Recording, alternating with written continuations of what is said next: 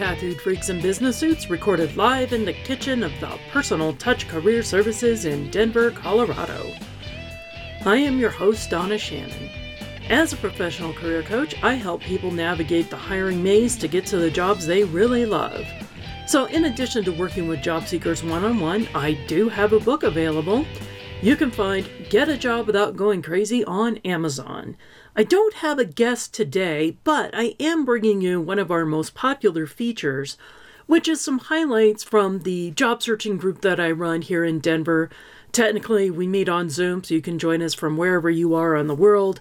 Just look for the Brown Bag Job Search Group on meetup.com. Yes, I know, it's another ridiculously long name. That is the Brown Bag Job Search Group on meetup.com. So in particular, we're going to talk about one of my favorite topics to teach people, which is how to track down the hiring managers. Now, you're not going to get absolutely everything from this meeting that I did earlier. However, I want you to get some ideas to think outside the box, gain some courage, and be willing to track down and reach out to these hiring managers directly. So anyways, a bit more about our show. Our purpose is to explore and redefine the world of work, especially as Gen X, millennials, and those to come after seek positions of leadership that still allow them to be themselves. So every show, we explore a topic related to business or job searching. And of course, we're going to talk about tattoos. Our sponsor is the Personal Touch Career Services. We are one of Denver's top-rated career coaches. We focus on the practical tools for your job search, including resumes, LinkedIn profiles, job search coaching, and ongoing classes. So check out our ridiculously long website, personaltouchcareerservices.com. Once again, that's personaltouchcareerservices.com. Or, you know, you can just Google it. Let's talk about why you really want to find these hiring managers. Because believe it or not, this is the strategic game changer when you get to implement it the right way. So first and foremost, let's define who we're talking about when I'm meaning hiring managers. So this is not the person in HR. It's not the screening person. It's not the recruiter. It's not even the vice president or the chief human resources officer or anything like this. This is the person who would be your actual future boss. Make sense? As I have so many times worked with people, or I'm doing the free consultation, because we do offer that too. I forgot to mention, we do a free 30-minute consultation and resume review. And I'll talk to somebody and ask them, what are they doing for their job search beyond just applying? And they're like, well, I go to all this effort to find the recruiter and I message them on LinkedIn, or I'll send them my resume and I don't get anything back. It's like, because HR is trained to stonewall you. That's not your target. Don't waste hours trying to figure out who those people are. They already have your resume. We want to find your future boss. So here's the other big question I hear all the time. Why would they even want to talk to you? Because everybody assumes, oh no, they're like up on this pedestal and they never would want to talk to job seekers or things like this. But here's the truth.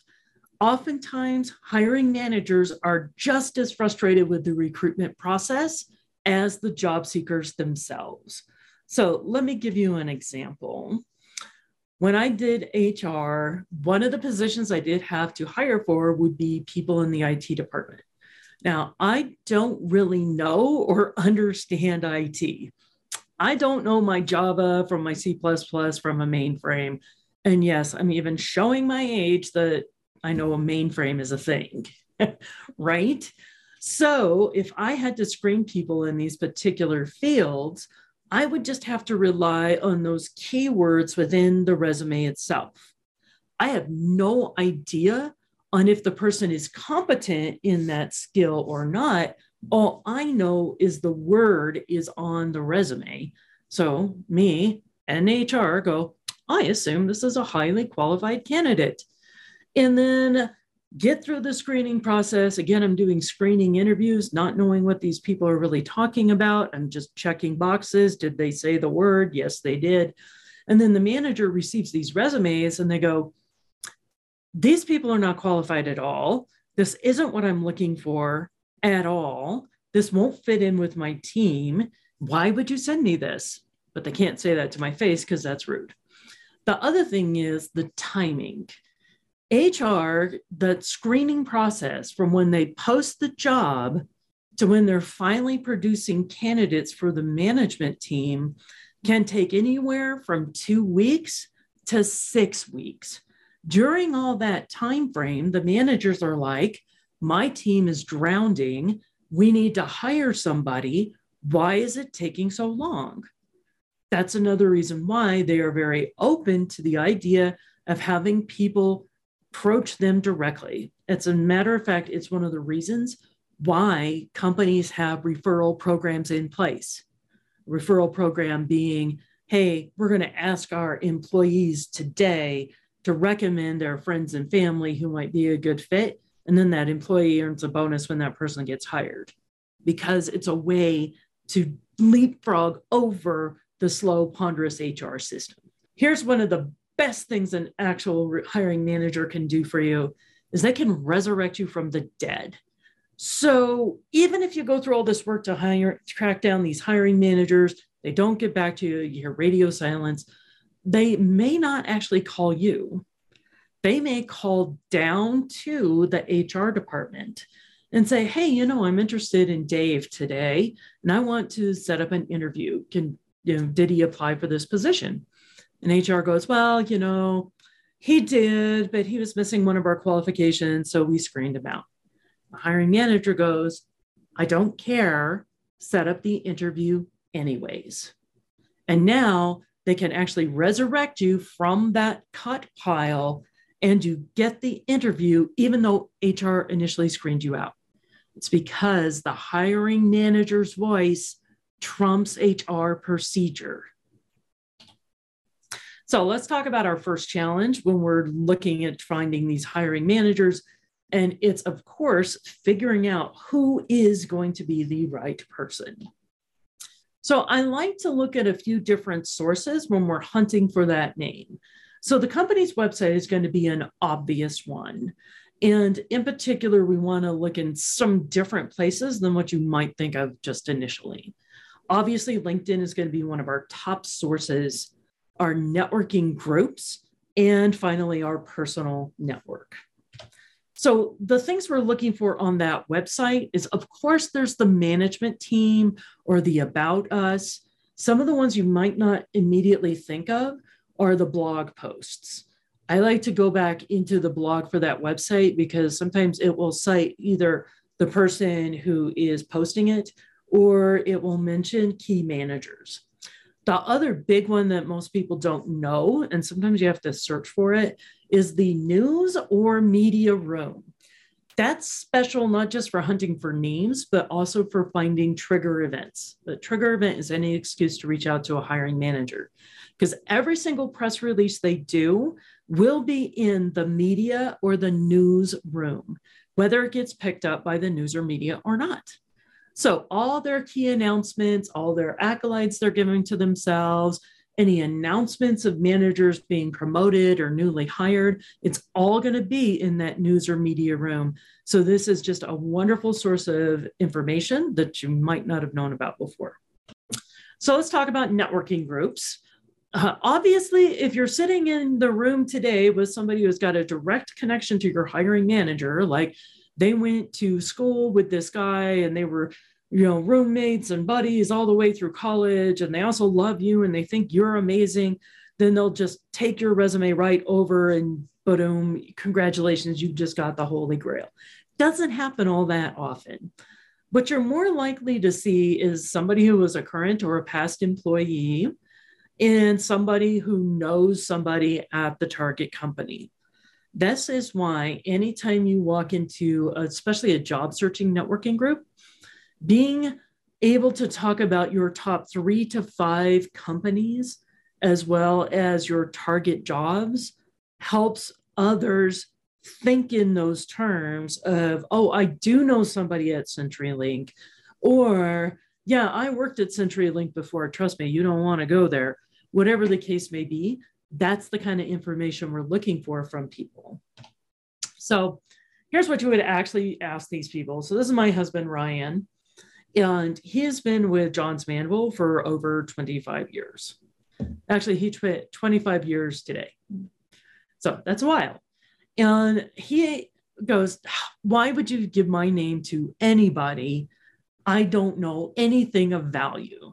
And I go, well, Ryan, you know your manager's name, right? And he goes, well, yes. I go, and you know her email address, right? He goes, well, yes, of course. And I'm like, but you also know her boss, right? He's like, well, yeah. And you know her email address. And he goes, yeah. And I'm like, and you know their boss. And he's like, yes, of course, Donna. I know all these people and I know all their email addresses. I'm like, Ryan, don't you see how valuable that is to somebody on the outside who doesn't know any of that? And he had to shut up because I was right. Imagine that. But those are the kind of things you're looking for when you're talking to a former or current employee in your network. The other thing is like ask about the hiring procedures. What's the company culture like? And most importantly, what are the company challenges? Because not only will that reveal if you want to work there or not, it gives you an in on what to talk about in your cover letters or your messages to these managers, because if you have a good reason for them to reach out to you, and that reason is never that you want a job, it's all about what can you do for them. And if you understand their challenges, you can phrase that a lot better. So what if you get a whole bunch of different vice presidents and you're not sure which one's going to be your right target? Technically, they all are. You want to send your resume to every possible decision maker that you find. Don't get all frozen in analysis paralysis because you're not sure if it was Bill or Bob, because here's what's going to happen. So say there's a job posted, you find Bill and Bob, right? Get all their contact information, nail it all. So you send your resume to both of them. And Bill over here actually has the job, but he didn't open your email. It hit his spam, trashed, never opened it. But Bob does. So Bob realizes this job is for Bill, and he forwards the email over to Bill. Now Bill opens it because it comes from Bob. Ta-da! Now you've hit another possible source that you wouldn't have just because you're being brave enough to hit more than one person. So obviously we found them on LinkedIn. The next thing we want to do is send a contact request. But is that going to even be effective? Well, yes, if they're active on the site. So how can we tell? We're going to take a look at their profile, their number of connections, their published articles, and if they have any recent activity. So specifically when I'm looking at somebody's profile, these are going to be your tips that this is a heavier user of LinkedIn. So I have a custom URL. I customized my background. I have a premium account. I have a robust custom headline. All of this stuff says I know what I am doing, at least better than your average bear. In your activity block in someone's profile, you see how many followers they have. That will show you how active they are on LinkedIn. You can actually click on that and it will show you all their recent activity and dates. So if you click on that and you see that they've done nothing but hit like or say congratulations on colleagues, and they do it maybe once a week, that's a pretty good sign that their assistant is doing it for them. So now that we got their contact information, we know we're going to have to reach out to them. What are we going to say? So this is where the next big stumbling block that people run into. They're trying to figure out how to write the perfect cover letter or craft the perfect message, and they get stuck into this research cycle, right? It's very easy to go, okay, I need to find out everything about the company, the position, their challenges, their competitors, and everything. And then I'll spend 2 or 3 days doing all the research and never taking action. That's the analysis paralysis. So here's the absolute worst thing you can do. I was mortified when this one happened to me. So I had a client who really wanted to work for the Denver Zoo. And he searched through my contacts. He saw that I was connected to somebody else at the Denver Zoo. And that other person actually was a past client of mine from a few years back. So it's like, yes, of course, I'll make you an invitation. I'll connect you to Joe Schmo, whatever the case may be. So in the email, which was actually, I did it through LinkedIn connections. You know, I just sent a group message to the two of them and said, please feel free to connect. And my newer client immediately said, I saw this job posted. Will you walk my resume over to the hiring manager? And I honestly was mortified. He did nothing to build a relationship with this person. He immediately asked for one of the biggest favors you can ask for without establishing even the other person's role at the Denver Zoo, which was in an entirely different department, just like worlds apart. You couldn't be more worlds apart. And yeah, he pitches the job to the wrong person. I was just absolutely mortified. Don't ever do that. You know, let's address the elephant in the room, if we will. And the right way to do this is either set up a conversation or at least bare minimum, ask about the other person, get to know them, especially if they're not the direct hiring manager. Why in the world would somebody do favors for you if you're not even willing to find out about their career and who they are and how they like working where they're at? It's just like basic human courtesy. So don't do that, please. Now, you do want to do a little bit of professional stalking. So what I'm looking for is the relevant news and trigger events. So those trigger events, remember, it's any excuse to reach out to a manager, whether there is a job opening or not. That last bit is the big clue. That's going to find our jobs in the hidden market, whether there's a job opening or not. So maybe the company got a new award or they won a major contract. People who get promoted.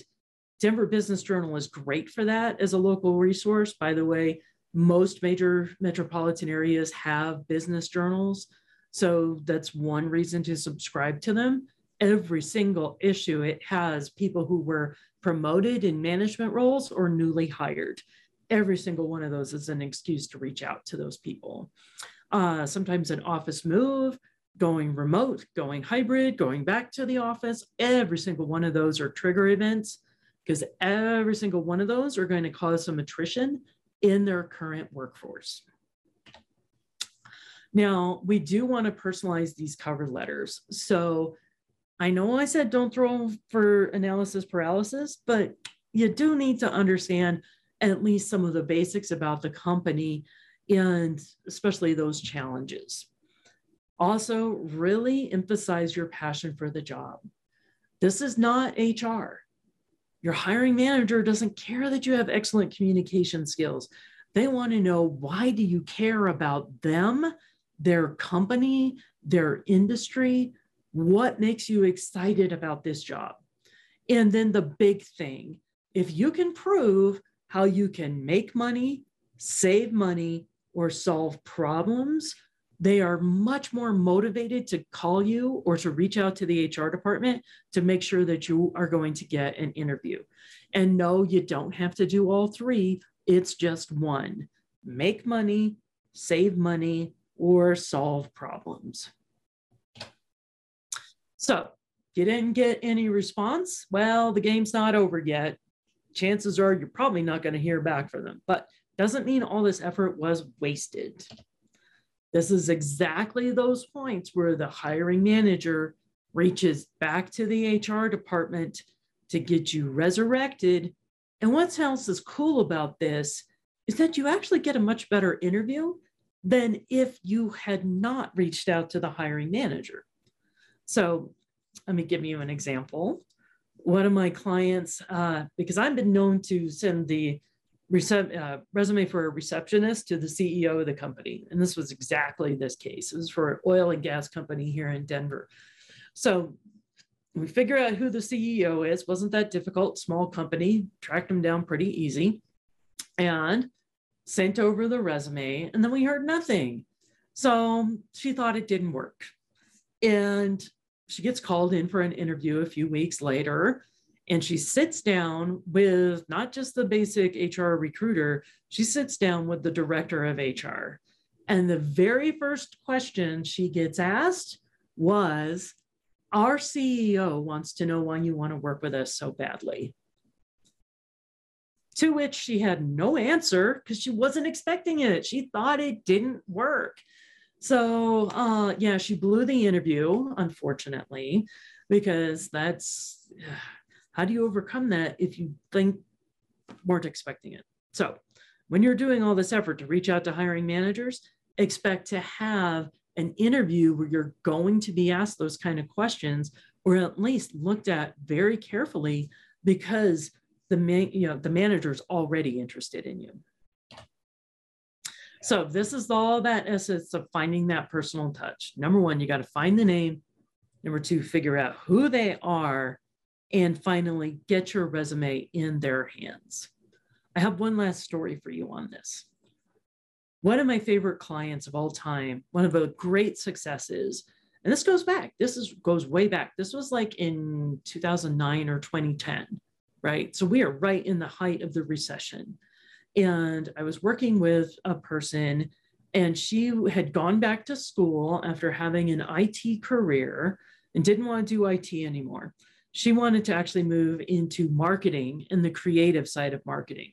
I know, very different worlds. Talk about HR throwing up the blinders and the black and white thinking. They would have a hard time accepting that change. So she was getting ready to graduate from Metro State, and she was starting to look for jobs, and she was reaching out to these hiring managers because I knew she was going to have the challenge with being a job changer. So we get in touch with the manager with this company. She goes through the interview process, and in the end, she was missing one of the key qualifications. She didn't know how to use Adobe Creative Suite yet. And it was going to be a significant part of this job, especially using Photoshop and InDesign and a few other key programs in there. They wanted her so much for this role that they actually sent her to training for how to use Adobe Suite, like one of those very expensive week-long corporate intensive kind of trainings that are several $1,000s. And they paid for that before they hired her. So it was all about talking about her passions, understanding their company, and how she could help them solve problems and make money. That was the thing, the big catalyst that got her the interview and got her the job. This is how powerful it can be when you track down these hiring managers and get your resumes directly into their hands. So I hope you learned some great stuff today. As I mentioned, we do offer a free 30-minute consultation. We'll look at your resume and talk about your job search. Just come to my company website, which is personaltouchcareerservices.com, and come to the contact page. You can book an appointment directly there. Once again, that's personaltouchcareerservices.com. Or, you can just Google it because that's an insane name.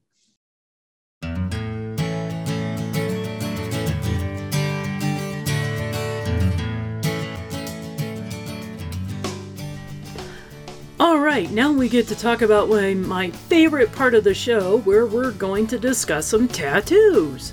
And kind of keeping with our theme of courage and doing things you may not have done before, like tracking down hiring managers, I wanted to see what kind of barriers people might have towards getting their next tattoo. And of course, one of the things people always ask is, will this hurt? Hello people, it's a tattoo. Of course it's going to hurt. But in case you want to be a little bit more wimpy than others, or maybe you want to take the extremely brave route, and just go for the most painful tattoo possible, I did a little research. I found this awesome article from Healthline about the most painful body parts to get tattooed. That's right, they have a full-on chart of the body, colorful, from this ain't so bad to oh my god, what was I thinking? And you know what? Some of the ones that were scoring the very hardest to take were not what I thought they were going to be. So, in general, your most painful tattoos are going to be any part of your body with many nerve endings, close to bones, especially if there's not much fat, or where your skin is very thin.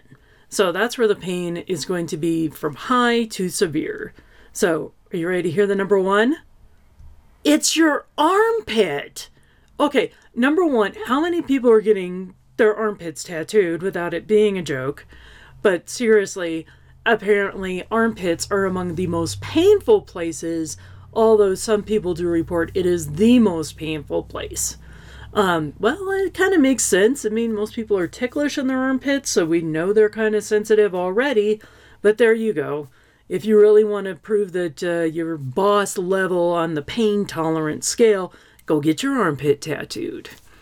Second most is the one I think a lot of people think of when they hear of a painful tattoo, and that's along the rib cage. So you think about it, it's a lot of boniness, not a whole ton of fat. Well, unless you're like me, and then there's going to be a little bit more fatting around there, right? Some people have more padding on their rib cage than others. That's all I'm saying.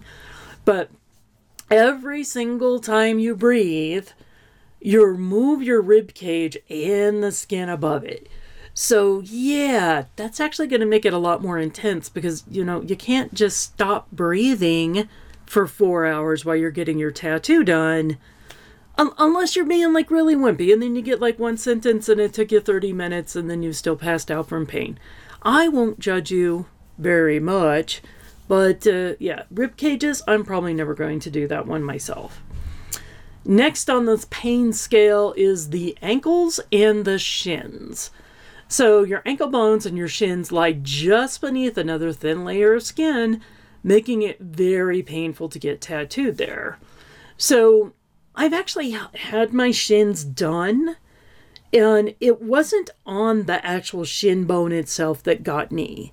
It was like the skin channel running right next to the shin, because that's where, for me, all the nerves congealed.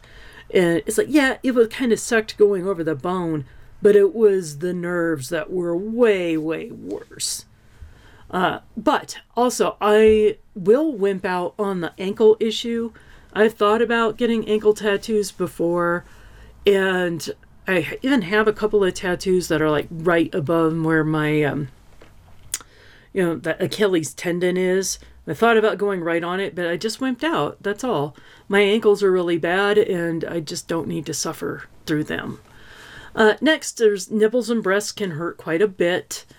This can be different for men than women. I'm not going to go there, but we know certain genders, stereotypically speaking, are going to have more fatty deposits in this area than others. So there you go.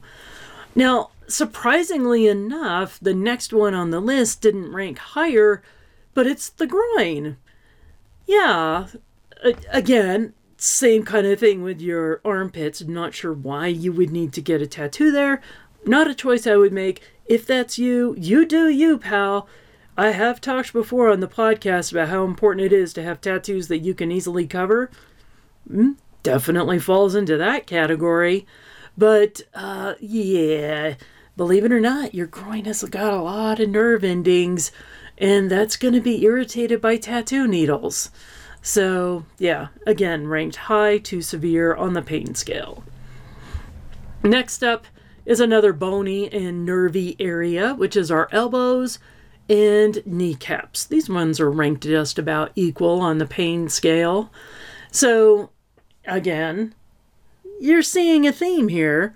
Bones, thin skin, and here's what sucks is literally the vibrations of the tattoo needle itself kind of like echoes through your bones when it's on your elbows. So you ever hit your funny bone? Imagine hitting your funny bone thousands of times over the course of hours, and you're starting to see the picture. Now, doesn't all those old-timer grizzly dudes with the spider tattoos on their elbows look a little bit more badass? Yeah, that's a little bit more badass now. Your hips are another area, bony, thin skin, and then now we're getting into the neck and spine after this. Finally, where are we going to finish up? Your head, face, and ears. This one, I think, is a little bit too generic the way they have it listed. Now, my middle child, they did get all of these technically. They have it all. They have the neck, they have the face, they have the head. And I believe they reported that the head one was the most painful. So specifically what they did is they had a mohawk at the time. So just went right over the good old skull. And yeah, not a fun party time, but it does look pretty dang cool. And also easy to grow the hair out in case you ever need to hide that. But you would think the face tattoos kind of negate that. It's okay. They're a professional piercer. They're heavily invested into body modification. Just saying. Whatever makes them happy. Your lips can be painful too.